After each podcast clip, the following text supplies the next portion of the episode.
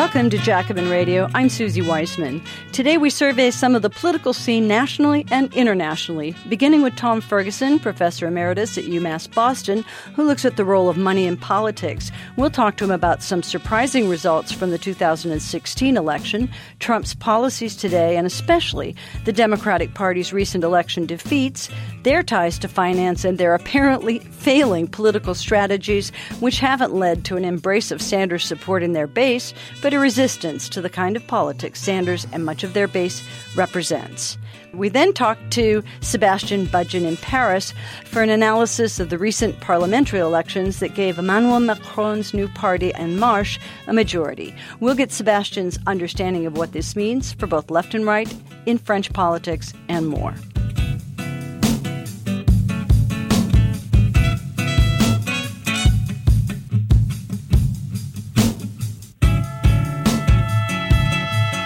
Welcome to Jacobin Radio. I'm Suzi Weissman, and I'm happy to have Tom Ferguson with us today. He's a professor emeritus at UMass Boston, and probably no one else in this country has contributed more to our understanding of money in politics than Tom Ferguson, and he's analyzed almost all of the elections and followed the money in books like Right Turn, The Decline of Democrats and the Future of American Politics, and Golden Rule, The Investment Theory of Party Competition and Logic of Money Driven Political Systems. He's talking all the time about what the impact of money is in politics. Welcome to Jacobin Radio, Tom Ferguson.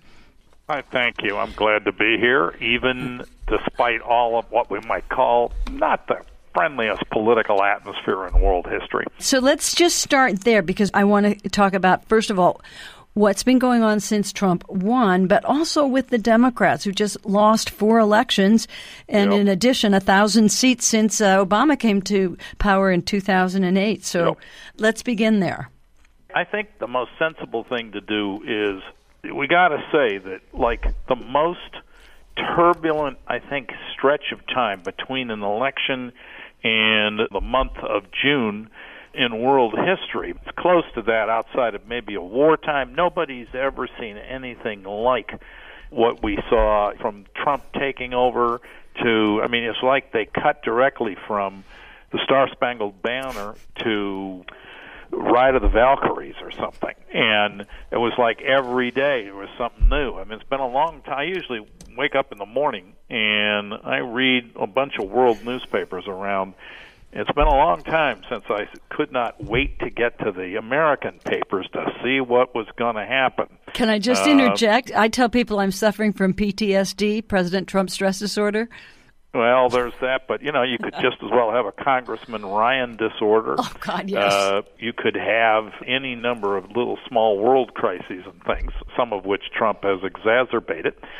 My point is this: is that this is a reality that is in huge flux. Now, my colleagues Jie Chen and Paul Jorgensen and I have, in fact, been looking at the 2016 election, and we have done some preliminary numbers and it's not the sort of thing we'd write up exactly as this quite yet, but we can see very plainly several stages in the consolidation of Trump. Well, one thing I should say that we find very straightforwardly is you can forget these stories about how Trump didn't spend money to win. I mean, or somebody on his behalf didn't mm. spend money to win. What we've got about 1.1 billion in spending for Trump and 1.4 for Hillary Clinton, which is, I mean, these are same orders of magnitude. I mean, stories about how. See, more uh, you know, for Trump, more for Trump than Hillary. Less, less. Oh, less. No, 1.1 versus oh, 1.4. But okay. Hmm. forgive me, we're back to the days almost of the old Everett Dirksen. You know, how that what's that kind of money between friends?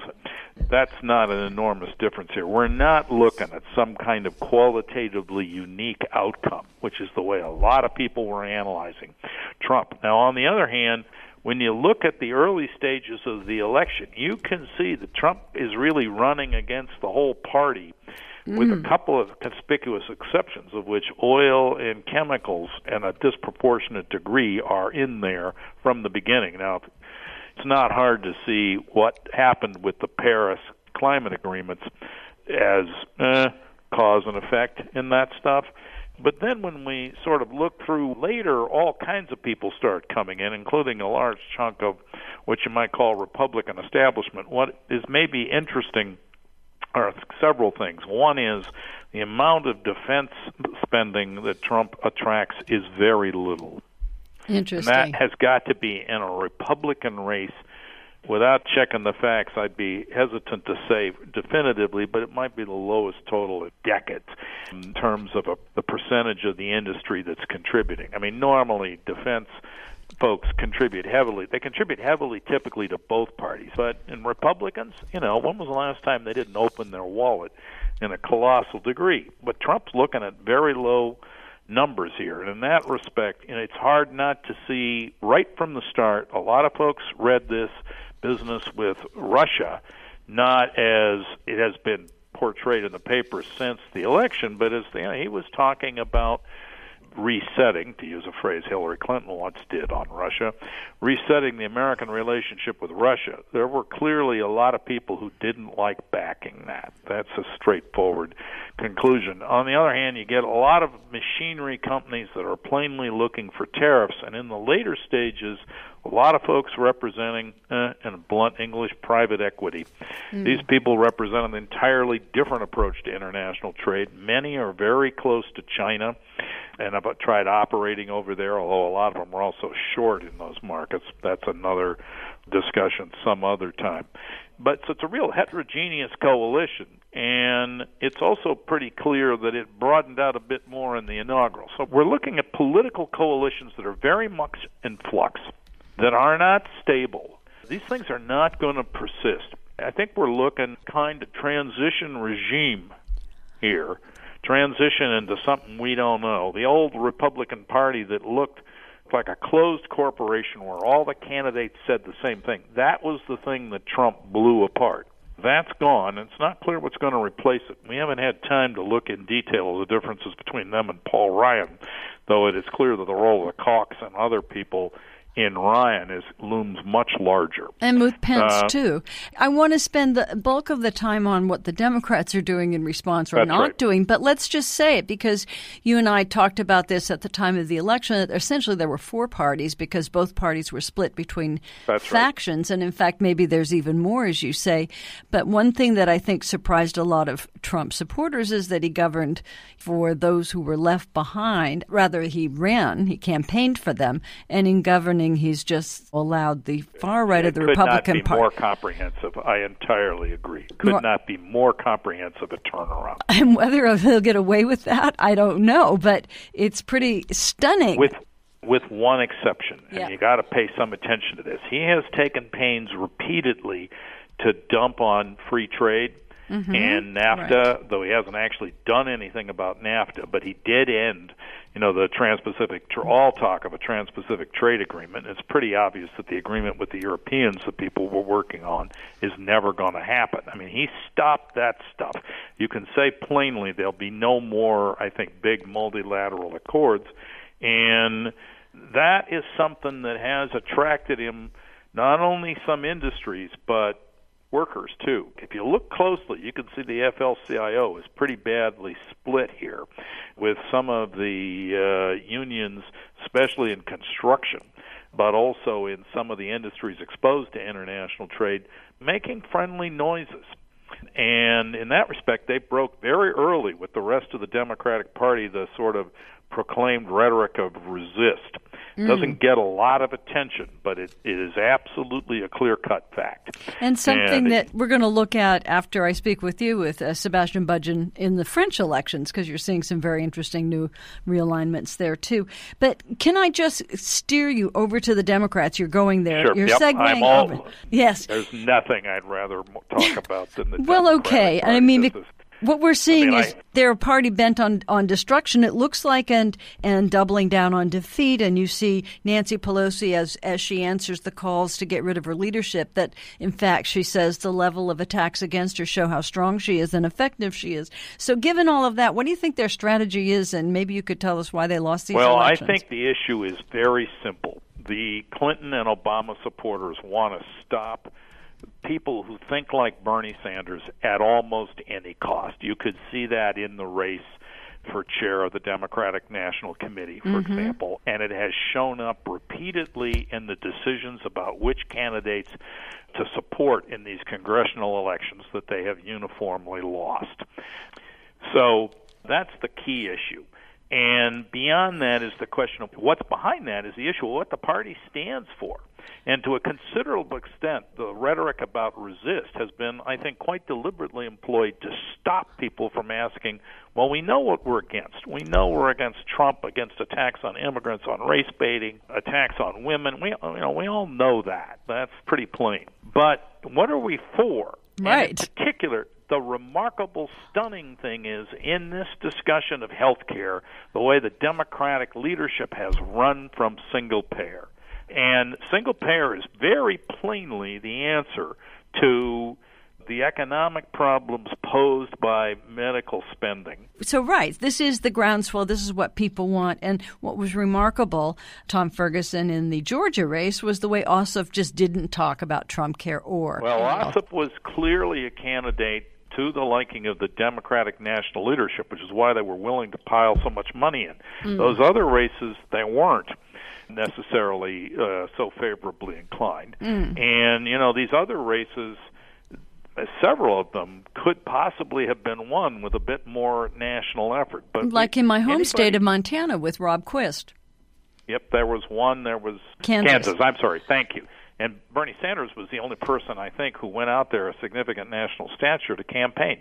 And the guy didn't get the support from the Democratic National Committee, and everybody was pretty bitter about it afterward, and they barely lost.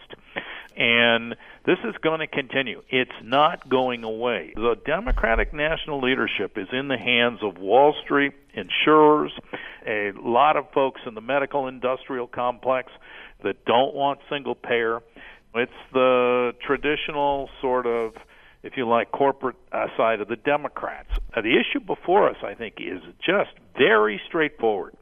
Either these folks are going to control the party or the population is going to control it. And this is this, this is the question. it inside the Democratic Party. Anybody who tells you any other issue is just talking smoke, quite deliberately. Well, Tom um, Ferguson, just just to go on that, because now what we're seeing, if anybody in the listening audience has a credit card, they're getting notices from their credit card companies that they're changing fee structures and interest rate structures because you know the Consumer Protection Agency yeah, is gutted, and now it's not you know gutted yet. There are proposals to gut it are legion. And there you'll find, I think, some Democrats, notably Elizabeth Warren, will stand up. Warren's also belatedly, but look, it's an amazingly gutsy thing to do. No point in.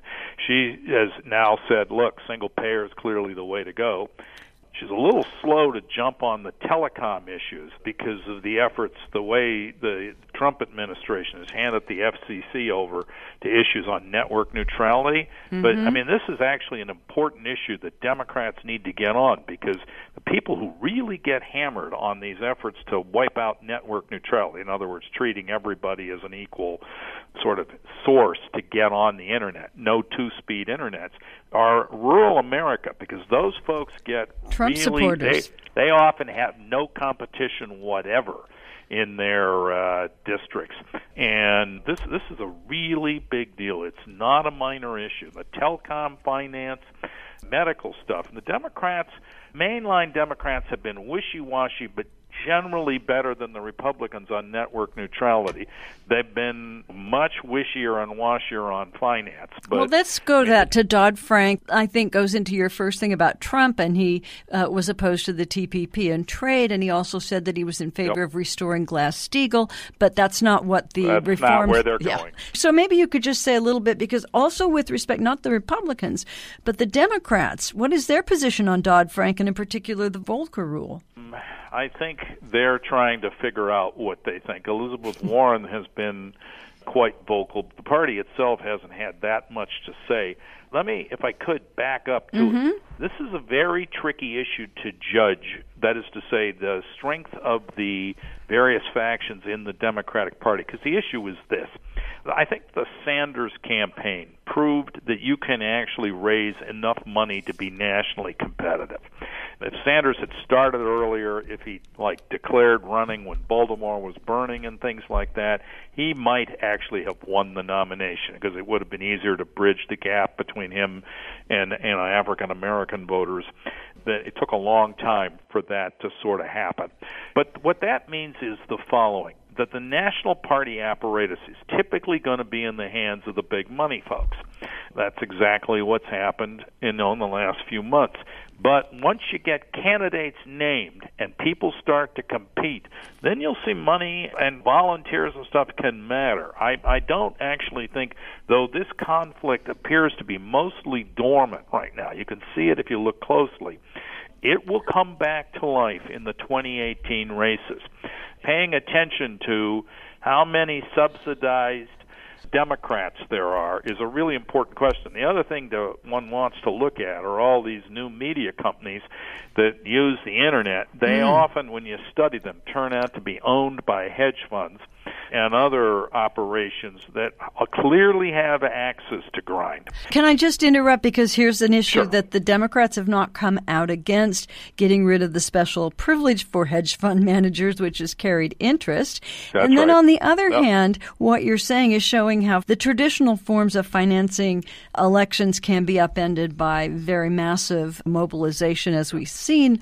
with Sanders. So, but on the other hand, I guess on the third hand, the Sanders forces are caught between a rock and a hard place because they're inside the Democratic Party where the leadership hates them and opposes them, and they don't have a lot of choices. So maybe you can kind of speak about well, all of these. okay. Issues. I still think that the institutional barriers to third parties, which are erected by the two major parties, no doubt about this, and colluded on with big media in the sense that they simply will not cover third parties. You know, you're you're long past any doctrine of fairness, and even when you had the fairness doctrine, they just wouldn't cover. They didn't cover anything except the major parties anyway. That's probably not going to change. So I actually think if you're asking me as a clinical, I don't like it. But if you're asking me for a clinical judgment, probably the best route is still dumping out candidates in primaries in the Democratic Party, you can get on the ballot much more easily than if you try to get on as a third party. You'll spend all of your time and money just trying to get on.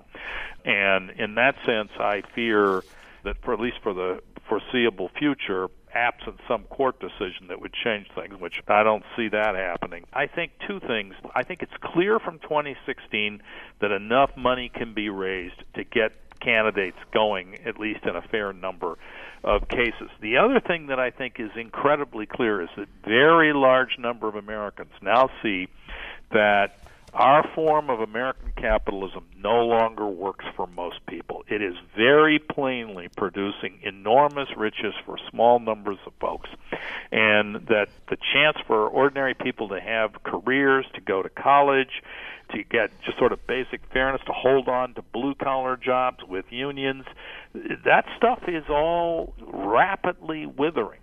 And people see it. I don't think you're going to be able to contain that very plausibly. I don't think you're going to be able to do, you know, Hillary Clinton did not win the election. Some statistical studies of that race have shown that the amount of time talking about policy, as distinct from candidates or something, was about the lowest in many years. the Democratic line has been we're not Republicans. That's not going to be good enough. Not at all. Uh, I think. And um, I think these folks are vulnerable. I'm not somebody that has been walking around telling you for 20 years things are going to get better, but I actually think these folks are beatable. I think the times are running against them. Well, that's what and, I wanted to end with because we are out of time. But in any case, it it does pose a conundrum because, as you say, the leadership has their ties in the Democratic Party, have their ties to finance, and they hate the Sanders forces, and yet the American public doesn't like them and have shown that in every single election. Nope. So nope. let's just these hear. guys are losers now. I think. Bernie Sanders jibed that they'd prefer a, a first class cabin on the Titanic. That's exactly right. Tom Ferguson, we totally run out of time, but I want to invite you back because there's so much more to say about this and looking at not just the Democratic Party's failed politics and strategy of the leadership in any case, but also the conundrum that's not being talked about so much within the Republican Party. So we do live in interesting times, and I want to thank you for being there and analyzing them. Thanks very much. Thanks so much. Bye bye. Bye bye. Tom Ferguson is professor emeritus at UMass Boston. And I'm Suzi Weissman. Don't go away. When we come back, we're going to talk to Sebastian Budgen from Paris.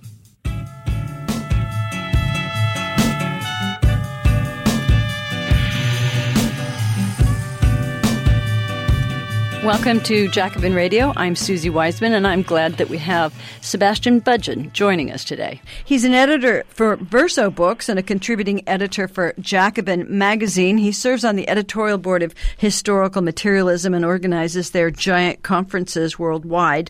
And he's joining us from Paris tonight with an analysis of the recent parliamentary elections that gave Emmanuel Macron's new party, En Marche, a majority.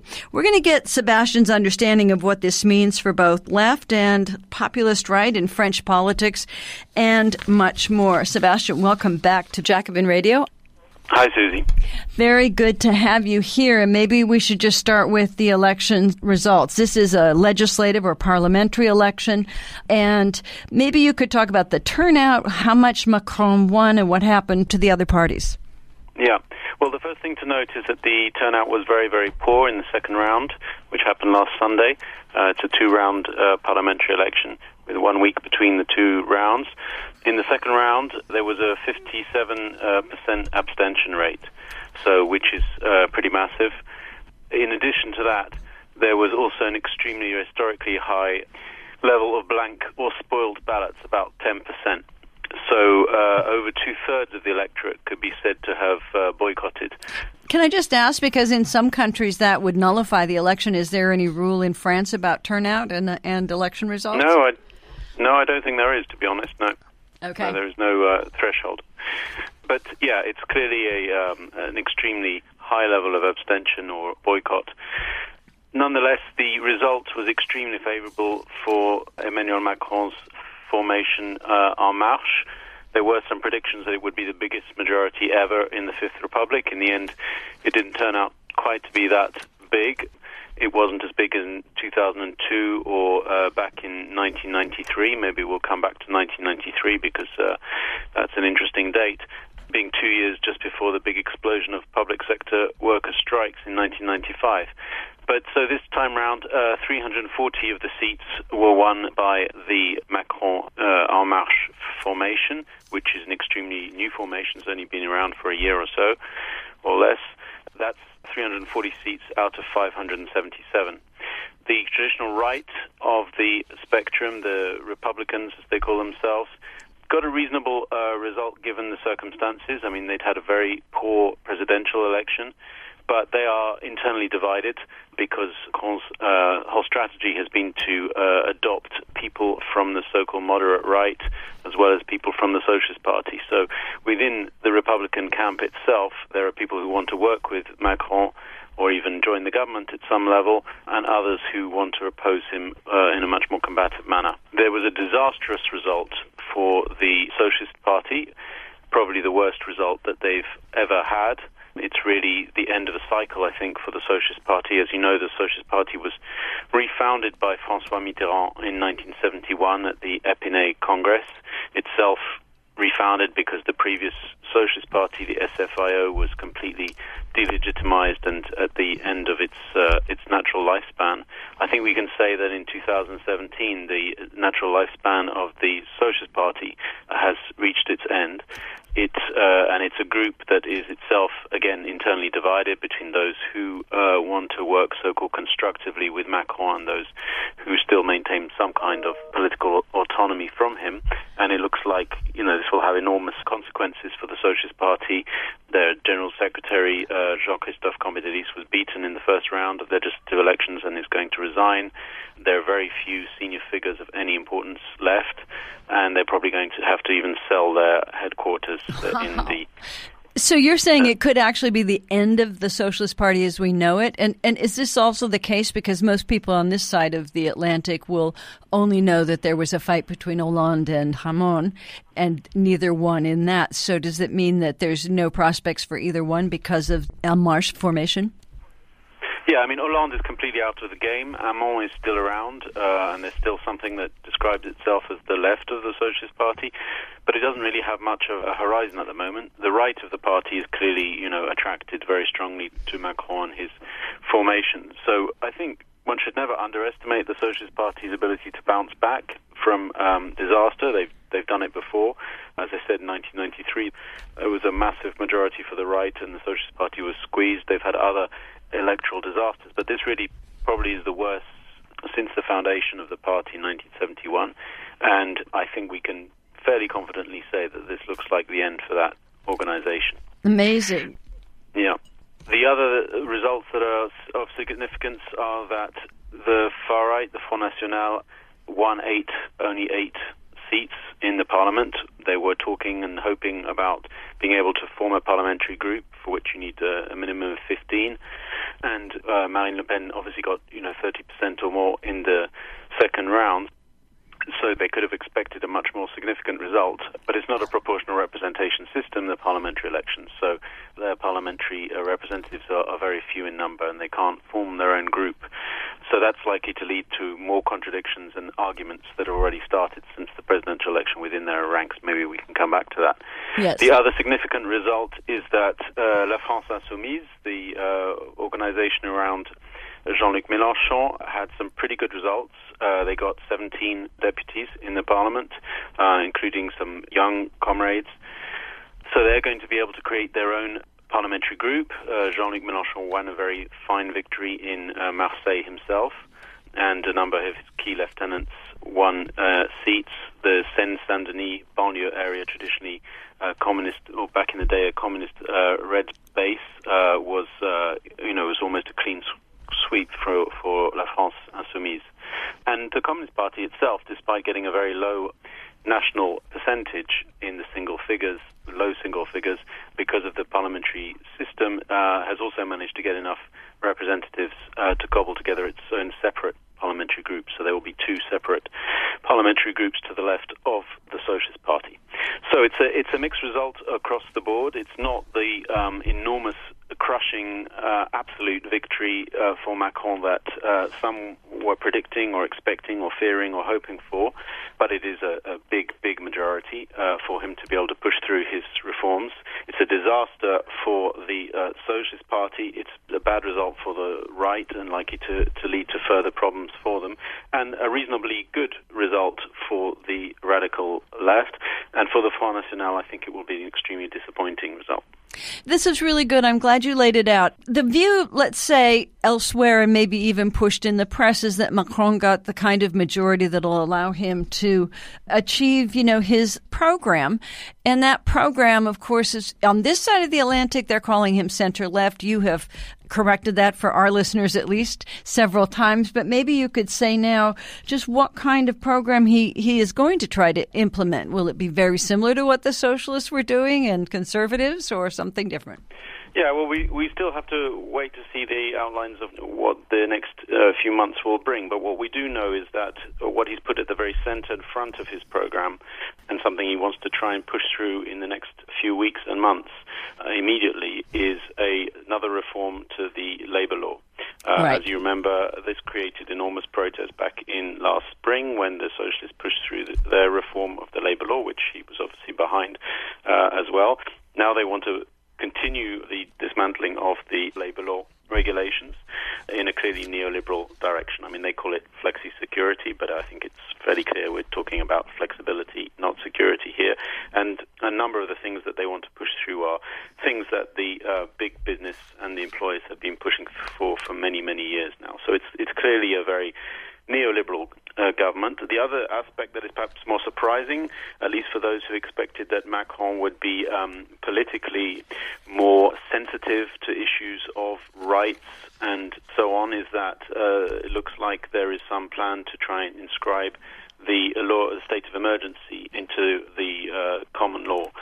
So to, in effect, make permanent a whole number of features of the state of emergency, and therefore, obviously, be a massive curtailing of, of civil liberties. Uh, and as you, some of you may have read in the press, uh, Amnesty International recently uh, issued a report condemning France for using its state of emergency uh, not for anti-terrorist measures, but for repressing demonstrations and forms of dissent from the radical left uh, and from the ecologist movement. So it seems that uh, both the securitarian and a neoliberal aspect are going to be very much to the to the fore.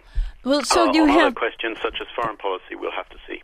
Okay, so just to go, just to recap, so you have essentially the program of the Employers Federation being put into practice without saying so, and that you've just pointed out to the neoliberal character, but also emphasized that it's also authoritarian and very much a kind of security state sort of program. So, given all of that, and it's really awful, and of course it's never stated openly. What do you think is going to happen in terms of resisting that? We've seen tremendous resistance over the last period, even when, you know, people had written off the left. So does that mean that the left now will be fighting Macron more on the streets and in the factories and in the schools than, say, in the parliament? Or is it going to be a combination? I know this is hard to predict, but given what you know. Yes, well, some insiders of the Macron administration were concerned about there being too big a landslide for the government on the grounds that if there wasn't some way of channeling dissent through the National Assembly, they said this may take expression on the street. And this is clearly something that they're very concerned about. In fact, Macron is planning to push through, uh, after this supposed phase of uh, discussion and dialogue with the unions and employers, he is planning to push through the changes in labor law via a series of ordonnances, which are somewhat like decrees. So not going through the usual process of um, of debate and uh, amendment and so on through the parliament. He claims it's simply uh, because they have to move quickly and so on and so forth. But I think it's very obvious to everybody that he wants to try and do this to protests by the unions, and he wants to do it during the summer period, which is obviously the period that is most difficult to mobilize people against him. So it is something that they're very worried about, uh, and they've factored in. On the other hand, they have a number of advantages, as you say, a massive majority in the parliament with a, a, party that is completely controlled by him, full of newly elected. There's a massive change in the composition of the parliament. So the vast majority of En Marche uh, deputies are from so-called civil society. So you know they're they're businessmen or businesswomen or people who come from journalism or from outside the normal channels of political selection in France. So these are people who are going to follow orders pretty docilely. So that's one big advantage he has. Uh, Mélenchon and uh, the Communist Party will be acting as, as challenges within the parliament, but obviously they have no power to stop anything or even even slow it down if he if he pushes through these ordonnances. The other advantage he has is that, of course, the trade union movement is split, um, and a section of the trade union movement is traditionally very, very keen to cooperate with these kinds of reforms. the CFDT, the biggest confederation in the private sector, already was co- collaborating with the Hollande government over the previous reforms and has said that it wants to collaborate with Macron over these ones. Force Ouvrière, the third biggest federation, uh, looks like it wants, you know, would like to be at, sitting at the table uh, in a comfortable and uh, cozy way with the government, which just leaves the CGT, which at the moment has not ramped up its rhetoric. So we will have to see how things play out. Uh, of course, the French labor movement does have enormous reserves of combativity, but they don't exist in the abstract. They have to take some uh, organized forms. And uh, he very cleverly has chosen a conjuncture where it's very, as I say, very difficult to mobilize lots of people on the streets. So what I think is true is that in the medium term, the delegitimation of the parliamentary process through the fact that he has this massive majority based on an extremely low turnout and so on will, I think, lead to a further radicalization of sectors of youth and of the labor movement. Whether those two strata can connect together and create a movement on the same kind of scale or bigger than last spring is obviously something that we're hoping for, but nothing can be guaranteed about. Well, Sebastian, just on that, because in these last Nuit debout and afterwards, and all the protest against the labor law, we saw trade unions and youth coming together, as you've just said. And then in the election, the working class seemed to be split somewhat, and some of them supporting Le Pen because she ran on a sort of defense of the native working class, and that was popular in a period when the socialists had abandoned them. So Is there any chance in the parliament that politics that the National Front ran on will continue and that that will still have some appeal, or is this now completely up to the left? Even though it had a weaker electoral turnout than perhaps hoped for.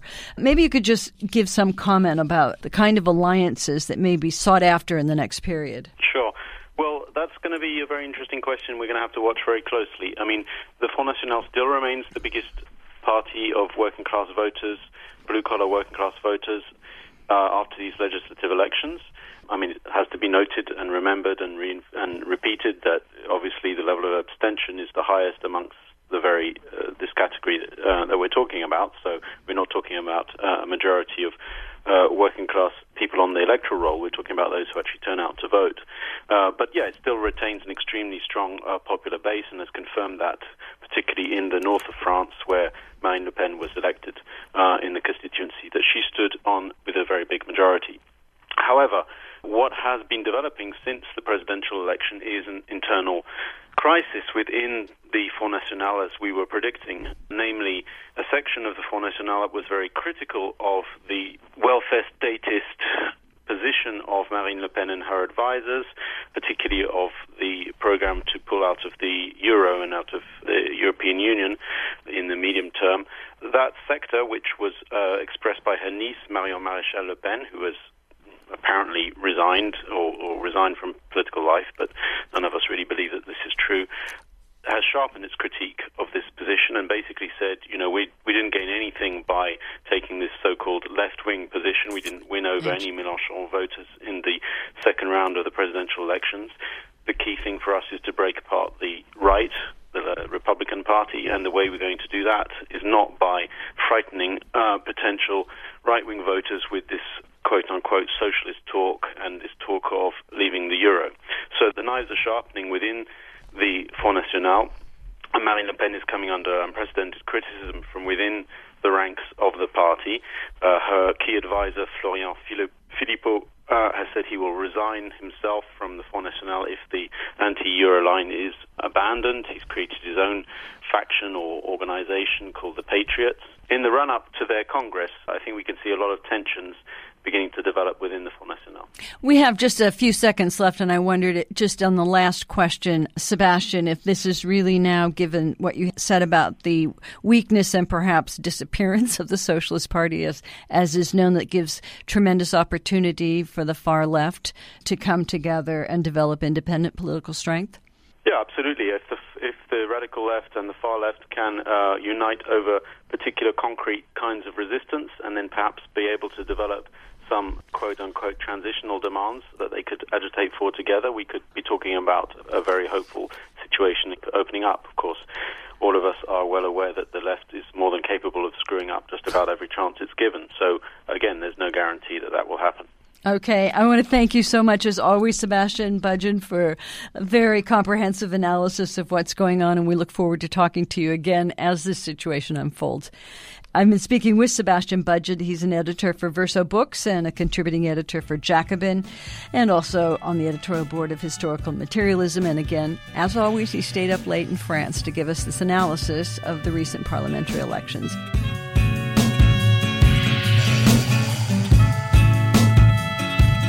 Thanks for listening. I'm your host, Suzi Weissman. This is Jacobin Radio. Thanks to producer and director Alan Minsky and to Jacobin Radio's Micah Uetricht. Bhaskar Sunkara is the founder and editor of Jacobin Magazine, and special thanks to Robert Brenner, and thanks to you for listening. I'm Suzi Weissman.